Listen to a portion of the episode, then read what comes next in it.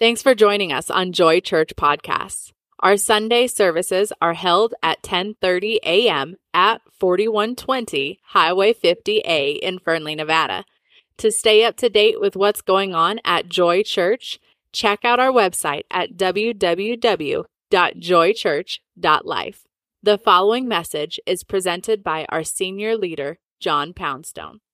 Father, we love you and we honor you. It, it's my heart that all of this, whatever goes on today from this moment forward, brings glory to you and honors you. Holy Spirit, please help everyone in this room pick out anything that isn't and receive anything that is. In Jesus' name I pray.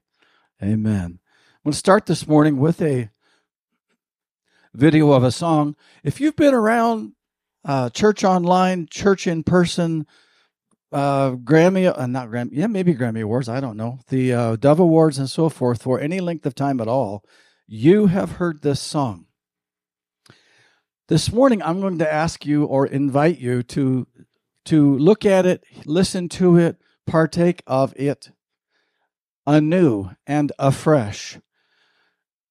Couple reasons. One, it's a profoundly powerful song that is biblically and scripturally accurate. too.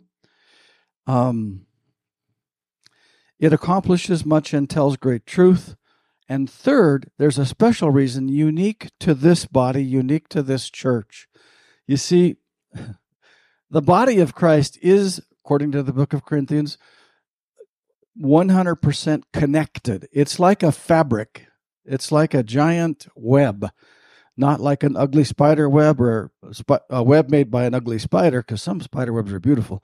No it's it's like it's like what we do here and now in our words thoughts deeds actually affects his worldwide church. And the same is true for all believing people anywhere. But more particularly uh, no small piece of my heart is in Nigeria. I've been to Nigeria and we're in pretty close relationship with several different Nigerian leaders. And there's a very there's an apostolic leader in Port Harcourt, Nigeria, a very very violent, sketchy city near or on the coast. I'm bringing you this song from the person who actually created it, the actual author. I do that a lot because for me, there's kind of a special, more anointing. Because um, some of the covers are phenomenal, don't get me wrong. But for me, there's always something special about the person who created the song through the power of the Holy Spirit singing it. And such is the lady who's going to sing this song. This is the actual author of the song. She's very well known on the African continent and, and some places beyond. Well, Come to find out, she got saved because she walked into the church that our dear friend, our dear friend couple, and Frank never even knew this, but she got saved one day when she walked into his somewhat large church in Port Harcourt, Nigeria. And some time later, she ended up writing a lot of great music and is, again, a very well known worship leader. What's the point? The point is the fabric and then, secondly, you're related to this song and this author by only three degrees of separation. Or two. In the in the spirit in the body. Does that make sense? So let's dim the lights and please this is to this, this is less uh, maybe a little bit less about worship than it is reminder and speaking truth. So partake of it. Engage. Let it affect you I want to tell you about today, uh, our time together. I, I, now I love me a good preach, and I like getting a good preach on. I really do. I love teaching. I love imparting. It's very seldom that I just bring something that's intended to minister.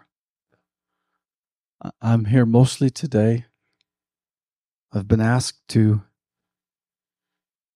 just minister to us and to really focus on practical application. And that's what our table time is going to focus on is really bringing this home in practical application.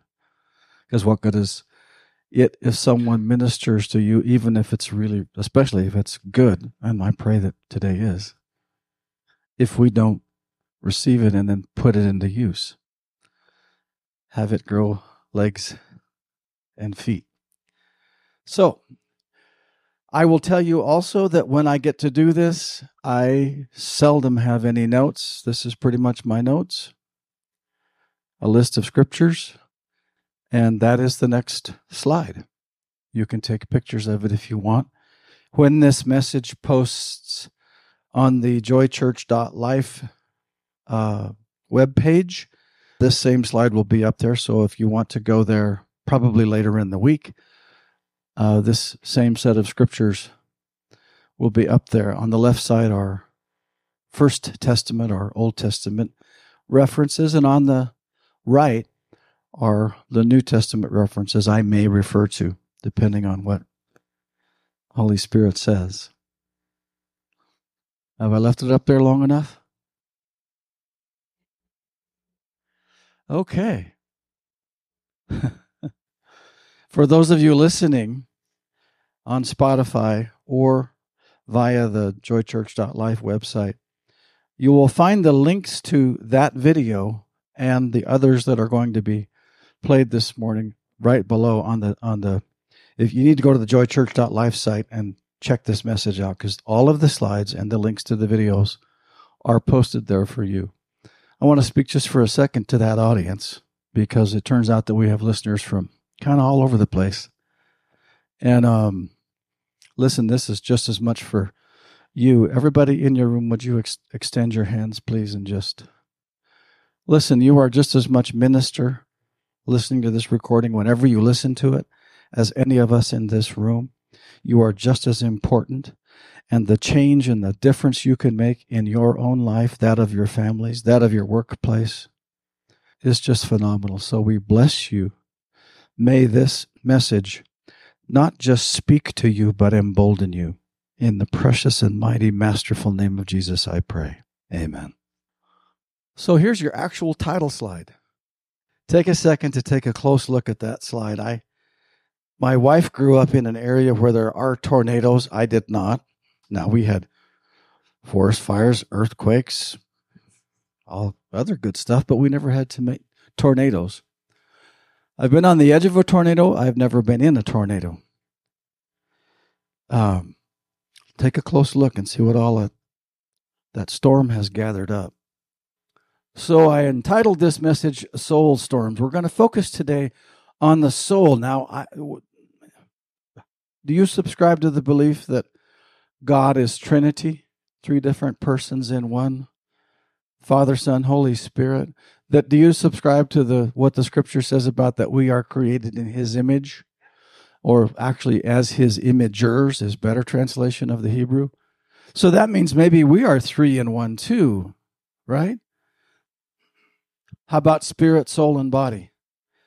Well, at any one time, if, if those three separate areas are indeed separate, and I choose to believe that they are, and I think it's theologically sound, at any preeminent.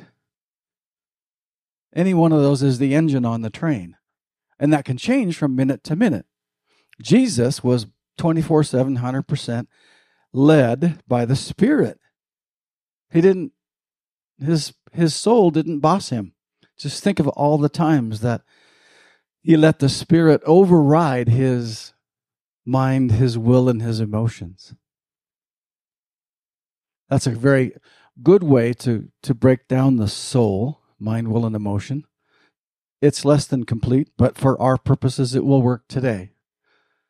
Likewise, just think of all of the times that Jesus let the Spirit overrule his flesh his own physical hunger, his own endocrine system, his own, all of those things. Just, you know, and he says that as we go on in life, the better, the closer we come to the throne and stay there, and the more we understand the kingdom, who Jesus is and what it's all about, the more and more and more we can be led by the Spirit, such that the soul and the flesh complement it.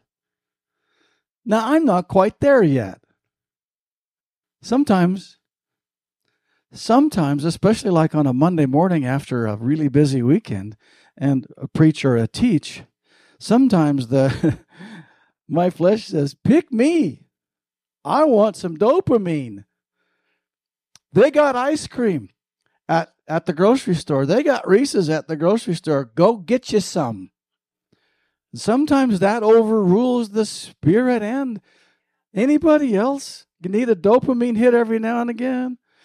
Yeah, just walk into any one of the casinos. That's what's going on with those video machines. That's what's you're actually stimulating neurotransmitters in the brain. That that's the physical self ruling a little bit the soul to escape and so forth and so forth. But I don't think there's a whole lot of folk playing the machines that are totally spirit led. No condemnation, but would you agree with that? Sure, it doesn't even make sense, does it? Yeah, I know I'm going to win. right? Okay, do you, do you get the picture? Today we're going to talk about the soul. Let me define it as this yes, it's mind, will, and emotion. But what is it essentially? What is it even deeper? Well, it's that it's that it's that one thing in the entire universe that makes you unique. It is your essential self at some point that nobody can see, touch, or feel, but they say when you pass away, you instantly become 26 grams lighter and your soul goes to heaven. Maybe it's true, maybe it's not. It's that it's that innermost being. It's the core of who I am and who you are. That's the soul.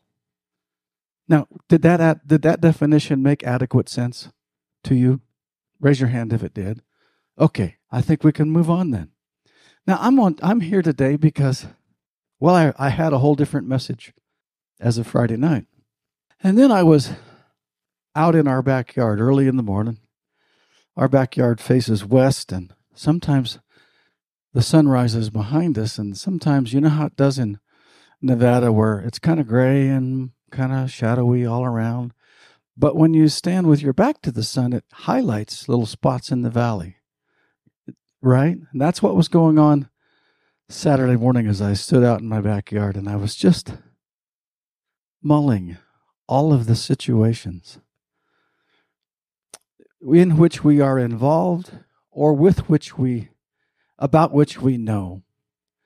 And I don't know in my many, many years if I've ever seen a season, a time, when souls are more under assault. I'm just standing out there thinking about the people that we're contending for, praying with, praying for. And the list is just, and it's not like it's, yes, the list is long. Can you kind of agree with that? I mean, how about your family? How about other people you care about? How about your workplace? How about marriages that you know or maybe your own? And so forth. Hands again, please. Is, would you agree that this is a very intense time and that souls are under assault, marriages and families, health. My gosh, some of the doctor reports in the last several weeks. Wellness, mental health, there's like three or four situations in families near and dear to us where mental health is just it's a significant major issue tearing up the person involved and the family around them. Identities have come into question, right? You know somebody who is a little less sure of who they are or what they're here for? How about confidence? Have you noticed people, do you, are you aware of people, maybe at your workplace that, gosh, just a few weeks ago seemed like they were pretty on their feet, but now all of a sudden they just are having a challenge with confidence or certainty. Something else I've noticed the level of kookiness. I'll call it the kookiness density. I mean, some of the stuff that people are calling prophets or uh, prophecy is just kooky. And there's a lot of it. Some of the stuff that they're reporting on the news, whack. Right? What, what are people thinking? How is this rational, let alone good? It's just kooky. There's a lot of kook out there. Yeah? If you haven't noticed that, be on the lookout because, man, the kookiness density is pretty severe right now. I could go on and on and on. What are the outcomes, though? What are the outcomes of the conditions that we are seeing? Negativity, cynicism, sarcasm, suspicion. I've looked and looked and looked. I cannot find anywhere where one of the Holy Spirit's gifts is suspicion. And yet, a lot of us who try hard to follow Jesus end up in times like this suspicious.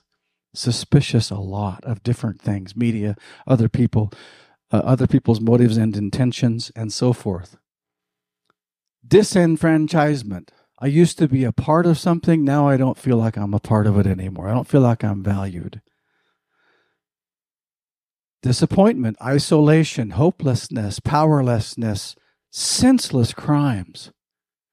I mean, crime, there's enough crime as it is, but some of the stuff that we're seeing now for crimes, property crimes, vandalism, theft, personal crimes, assaults, all those kinds of things, just absolutely senseless.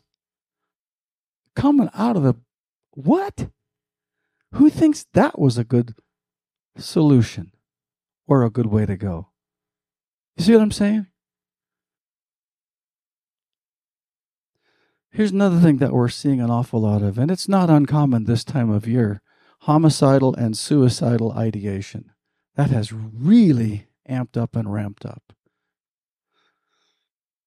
Marriage stress, even separations and breakups, families we've known for a long time, you wouldn't think, what? That family? Family strife, is there a spiritual component? Of course. Yeah, facts and and data and information and evidence on the ground, sure, that's one thing. But the, the degree to which the enemy is trying to use that,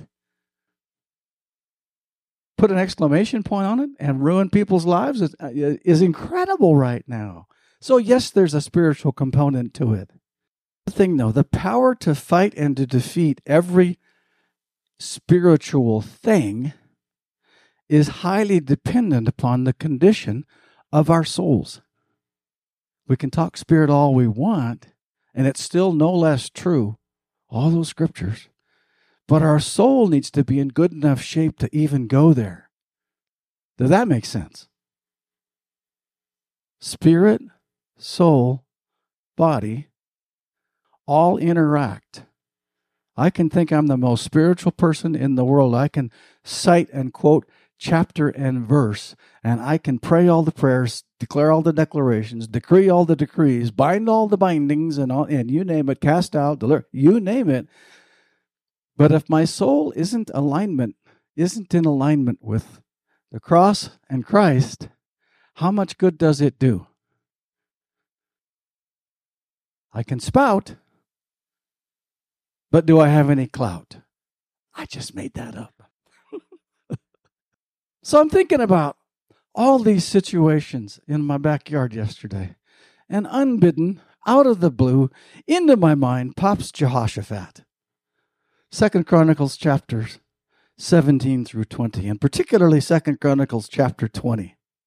Now, Jehosh, the, the books of Chronicles, they, they actually chronicle things. They chronicle the, the succession of kings that ruled various areas of what modern day Middle East. And Jehoshaphat was the king of Judah.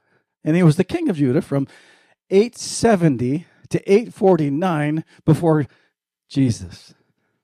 So, 850 years ish before the birth of Christ, Jehoshaphat was the king. He succeeded Asa, who died in office, and so did Jehoshaphat. Well, Judah faced horrible opposition from some really vicious and hostile em- enemies. A couple of different tribes. You can go look up in Second Chronicles cha- again, chapter seventeen through twenty, the names of the tribes, and it, there's a great deal of detail about what they were like and what was going to happen. The bottom line is that Jehoshaphat is out in this area. There's a valley and some hillsides, and uh, they were under severe threat more than one of these armies. It was going to be slaughter, massacre time. And Jehoshaphat did not have an easy soul. Now, I have a picture. Sometimes I get like videos. If you read the Bible really, really closely and ask the Holy Spirit to help, sometimes it'll play videos. So here's Jehoshaphat. For the people on the recording, I'm walking around scratching my head, pacing, thinking, praying, wondering what I'm going to do because everybody that I'm supposed to rule is about to be killed. And this person who's kind of just one of the regular folk. His name's in there too. One of these, just a regular person. Like one of you sitting at this table or you sitting at your, wherever you're sitting on the recording. So, hey, I think I just heard from the Lord. And this is what I'm supposed to say. And he says, This battle ain't even yours. Well, it doesn't say ain't in the Bible. Regular person, lowly, king, goes to the king. This battle isn't yours. All you need to do is mine, the Lord says. Just go up on the hillside and stand there. Take your position. Take your position. Take your position.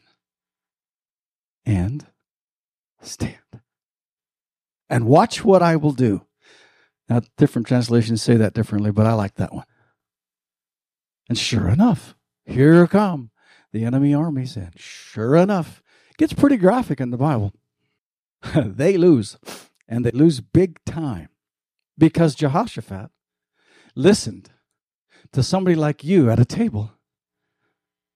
Said, sound like that could be from the Lord. Took his position and stood.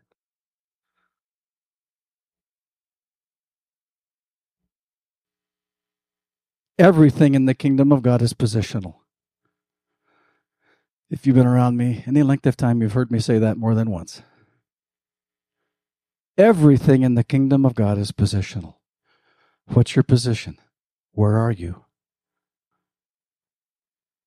What's your posture?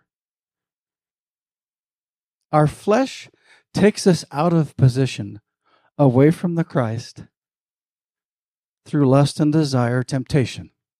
How many of you know of someone who has a deep addiction? Is it more powerful than the cross? Is it more? Yes, it is in their lives. Practically applied, right? And it, doesn't have to be a chemical. No matter how much they desire, no matter how much their soul, no matter how much their spirit yearns and longs for the presence of God, isn't it true that the flesh can win? Yeah. And isn't that true of the soul, the mind, and the will and the emotion? If I'm a wreck in any one of those areas, it's pretty hard to get back into position. What's the key? Stand. Every time you see Jesus or the Bible, with rare exception, every time you see someone, because there are two different words in the Bible that are translated as power. One of them is dunamis, which is real power, the, like the power of TNT, or like the power of, you know, if, if I'm a policeman my badge gives me authority, but my gun and my nightstick and my taser give me power. And so does the government, right? So that's dunamis. But my uniform and my badge and my patrol car and my whatever else show that I have been given the authority. That's exousia. So what I'm talking about this morning is is is exousia. And every time you see power in the Bible, and it means authority. Take a look, because that person is probably standing. Stand like Jehoshaphat. Take your position and stand. Now, we've spent tons of time and tons of messages on what is our actual position saved, healed, set free, children of God, co heirs with Christ, no longer slaves. That's our position. And so much more. So I'd like to play our next video because we're going to transition to position. And again, just let this minister to you. This is an artist who is quite popular nowadays, but he didn't get there because he was poor at what he did or because he isn't a prayer, because he is. There is no greater force in the universe than the love of God. So when we find our souls completely out of position, God calls no less, loves no less, if anything more. Our soul is tempted to resist because we inherit the solution. It's my problem. I need to fix it. That's completely bankrupt because the Bible says the opposite. The Bible says, I can run to Jesus, I can run to Abba, and I can say, I did it, I did this and this and this, or this and this and this is happening, or this and that, and this and that, everything beyond my control totally. Or I really made a bad choice. I was so dumb. And I can say, Man, God, you got a problem. What are you going to do about it? And how can I help? That's your Abba. That's your Abba. We just we need to tell our souls.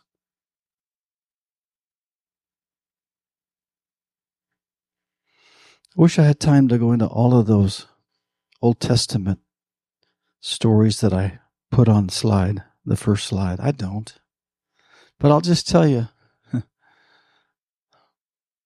whether it's the prophet Micah in chapter 7, or it's the psalmist in myriad psalms, or it's Solomon in the Proverbs, or it's even Jeremiah, you know, about as emo as they get. But he's awesome. He's wonderful. And even in his lamentations, there's so much hope. Time and time and time again. And I'm going to get very to the bottom line. The psalmists, the Proverbs, Job, Micah, on and on and on in the Old Testament. They list a litany of the troubles and a litany of how bad people are treating them and a litany of how much they've been betrayed and how much everything sucks and sucks out loud on 11. And then they say, without exception, but my God is faithful. My God is present. I worship my God. And they turn their soul toward their God. And then here comes Jesus, lives a perfect and sinless life because he was led by the Spirit, such that he could see what the Father was doing and hear what the Father was saying, and only do those things. He showed us it's possible because he was fully man. He laid down all of his privilege. He didn't lay down his deity, he freely chose to live as you and I. What does Jesus say? Well, time and time and time and time and time again. He says, Fear not. Time and time again. He says, in, in myriad different ways, but let's just go to John chapter 14 and John chapter 16. In one, he says, uh, I give my, my peace, God's peace, I give my peace to you. My wholeness, my wellness, my certainty. And in another place, he says, Behold, I have overcome all of the circumstances and all of the world systems and all of those ways. I have overcome all of that and everything and anything evil, the dominion of the devil. I've overcome it all. I got you. And then he says, I give you my peace. And I go on to cite Hebrews chapter 13, Philippians chapter 4, 2 Thessalonians chapter 3, 1 Peter chapter 3, 1 Peter chapter 5, 1 Corinthians 14, Colossians 3, 2 Corinthians 5, Romans chapter 8, Mark 4, and then we get to this one, one with which we are all very familiar. Ephesians chapter 6 and the whole armor of God. Raise your hand if you've heard of the whole armor of God or the armor of God. Pretty much everybody has, right? Here's the thing we so commonly underappreciate. I'm not saying you've missed it. I'm not saying that at all. I'm just at it more closely this time. What I've done is I've taken some excerpts from the verses, not out of context, what it actually says. And this is after Ephesians chapter 1 through chapter 6, verse 9. So you, all of the background is really, really critical. But here's what it says in Ephesians chapter 6 Why do we want the whole armor of God? So that we can stand like Jehoshaphat, so that we can inherit, come into, act from his authority, the authority of God. Exousia, we come into stand. I don't want to lose my mind or my will or my emotions. Instead, I'm going to put on these, how it describes each element of the armor of God, so that I might stand and the enemy doesn't influence me so much that my soul comes out of alignment. The Bible calls it so that in your mind, so that you keep your mind. Stand.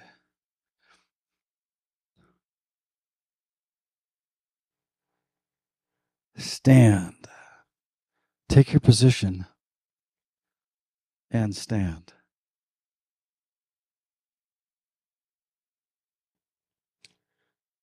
With what I have left, I would run about five minutes over. I can cut it. Can I have your permission to run five minutes long?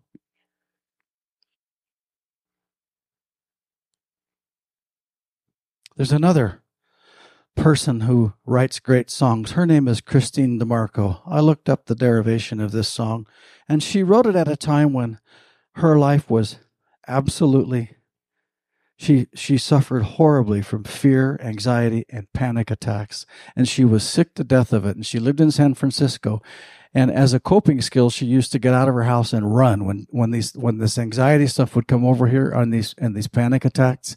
She she would she would run to an area in San Francisco called I think it's called Twin Peaks, and I guess it's really really really steep and arduous. Like normal people can't do it, but she would go out and run and and she was having this time. It was in the morning, and she was going to go out and run, and and she saw, and it was around this time of year, end of October, she says, and there was a pumpkin on, you know, one of the houses, and she just like it wasn't right, and she admits it, but she just stole that jack o' lantern off that porch and ran up the hill with it.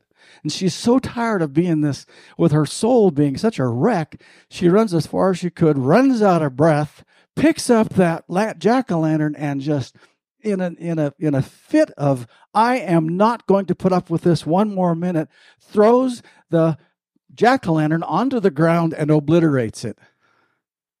And she'll tell you that's where this song got its start.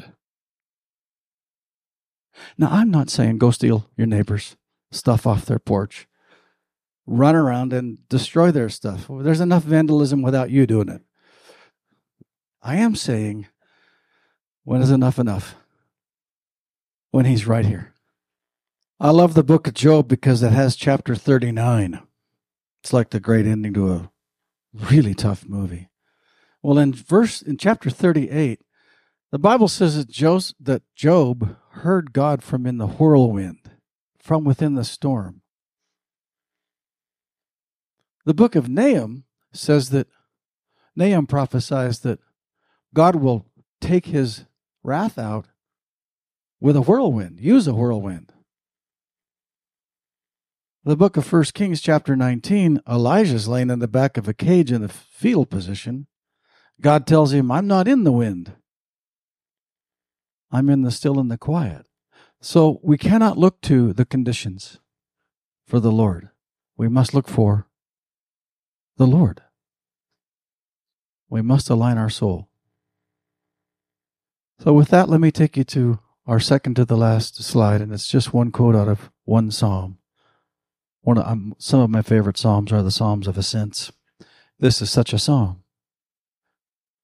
We can speak to our soul. The psalmists do that regularly. We can tell our soul what to do. Return unto thy rest, O my soul, for the Lord hath dealt bountifully with thee. The NIV says it, Return to your rest, my soul, for the Lord has been good to you. And the Passion says, Now I can say to myself and to all, Relax and rest, become serene. For the Lord rewards fully those who simply trust in Him. Those of you, those who know me very deeply and all my life details, and there are not many, know that I can speak to this and where I come from because I'm one of those people who has been through a whole lot of soul storms, one of which, or a few of which, were really intense. And at the end of all of that, why I can tell you this and minister to you like a father is because it's real. It's true. It works. When people ask me, How can you be like you are in these circumstances? I can't answer them. I just know I can't. I'm going to be hard on you today. At your table, the old Horatio Spafford song, It Is Well With My Soul, right? How many of you have heard of that song? It is well with my soul. Well, if anybody knows the story of Horatio Spafford when he wrote that song, that hymn, it doesn't make any sense how it could be well with his soul because he was going through a horrible time and profound loss.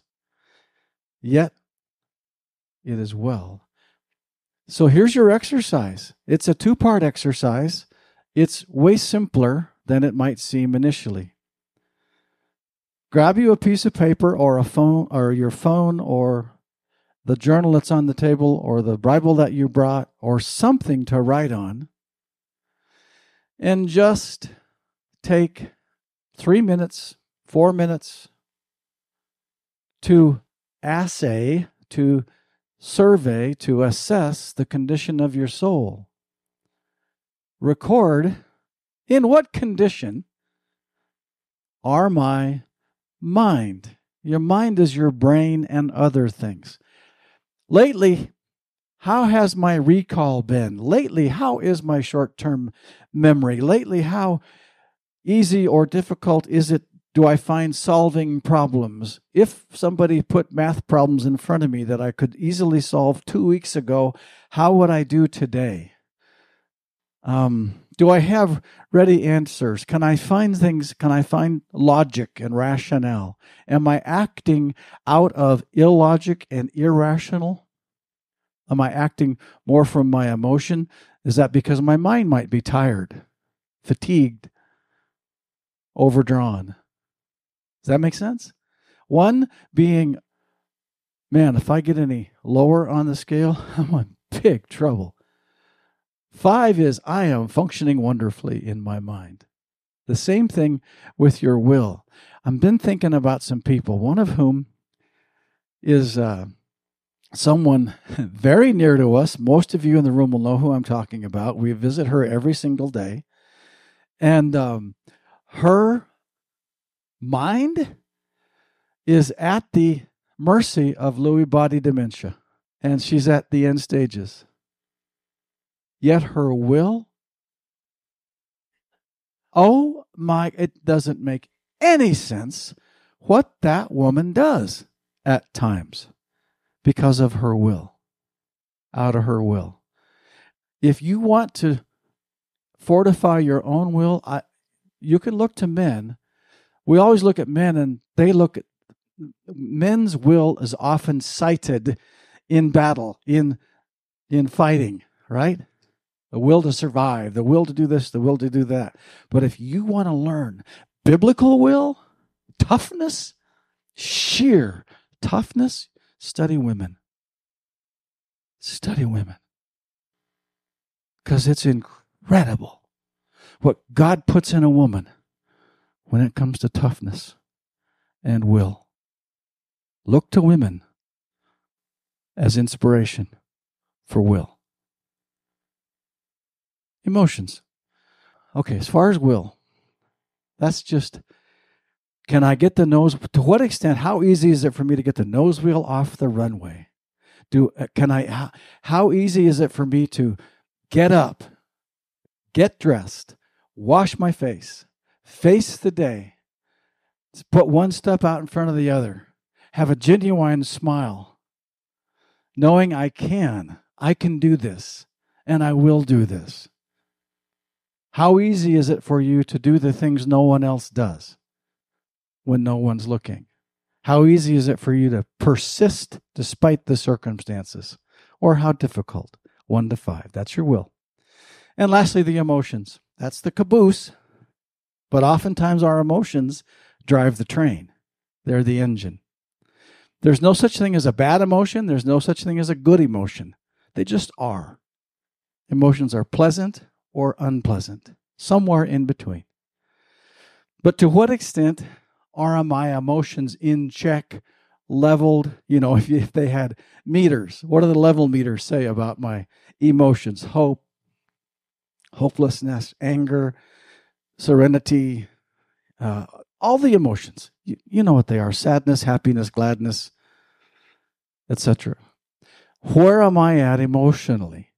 Up, down, pleasant, unpleasant, somewhere in between. One to five. Does that make sense so far? Then just add those up. Anybody, all of us can add a column of three single digit numbers. That's right. We have calculators on our phone. And those of you listening by the recording do this too. And then just divide it by three. And that is a rough, rough, rough, rough, this moment, because it'll be different 10 minutes from now, snapshot of where you're at with your soul. Now, that's all private. That isn't to be shared. This is just between you and Holy Spirit and yourself. That makes sense? Step two share your soul score, your average, with all your table mates. You don't have to tell them why. And don't. Because this isn't that time whatever you would say next about how you're doing and why, you need to take to the Lord or to someone who with whom you are in deep relationship. Make sense? So the facts don't matter when it comes to your table discussion. They matter incredibly, but not for the purposes of the table. Then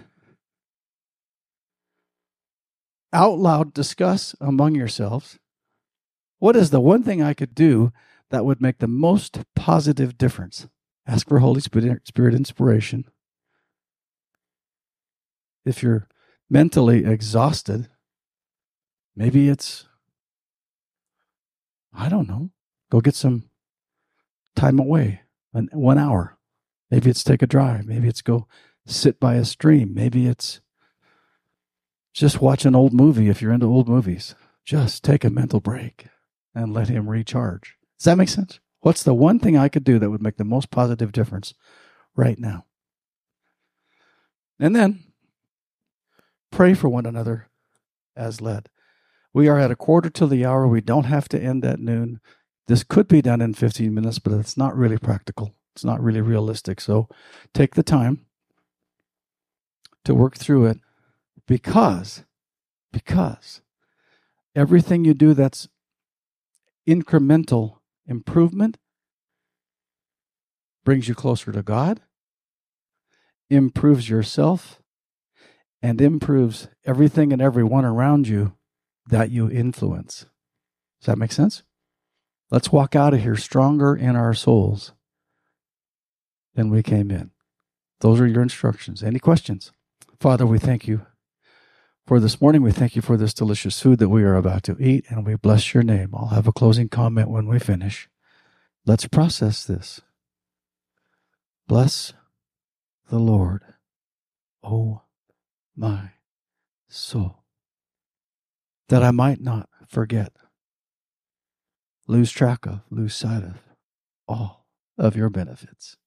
Thanks again for joining us on Joy Church Podcasts. We want to personally invite you to our Sunday services at 10:30 a.m. held at 4120 Highway 50A in Fernley, Nevada. To find out more about the Joy Life, be sure to visit www.joychurch.life. See you Sunday.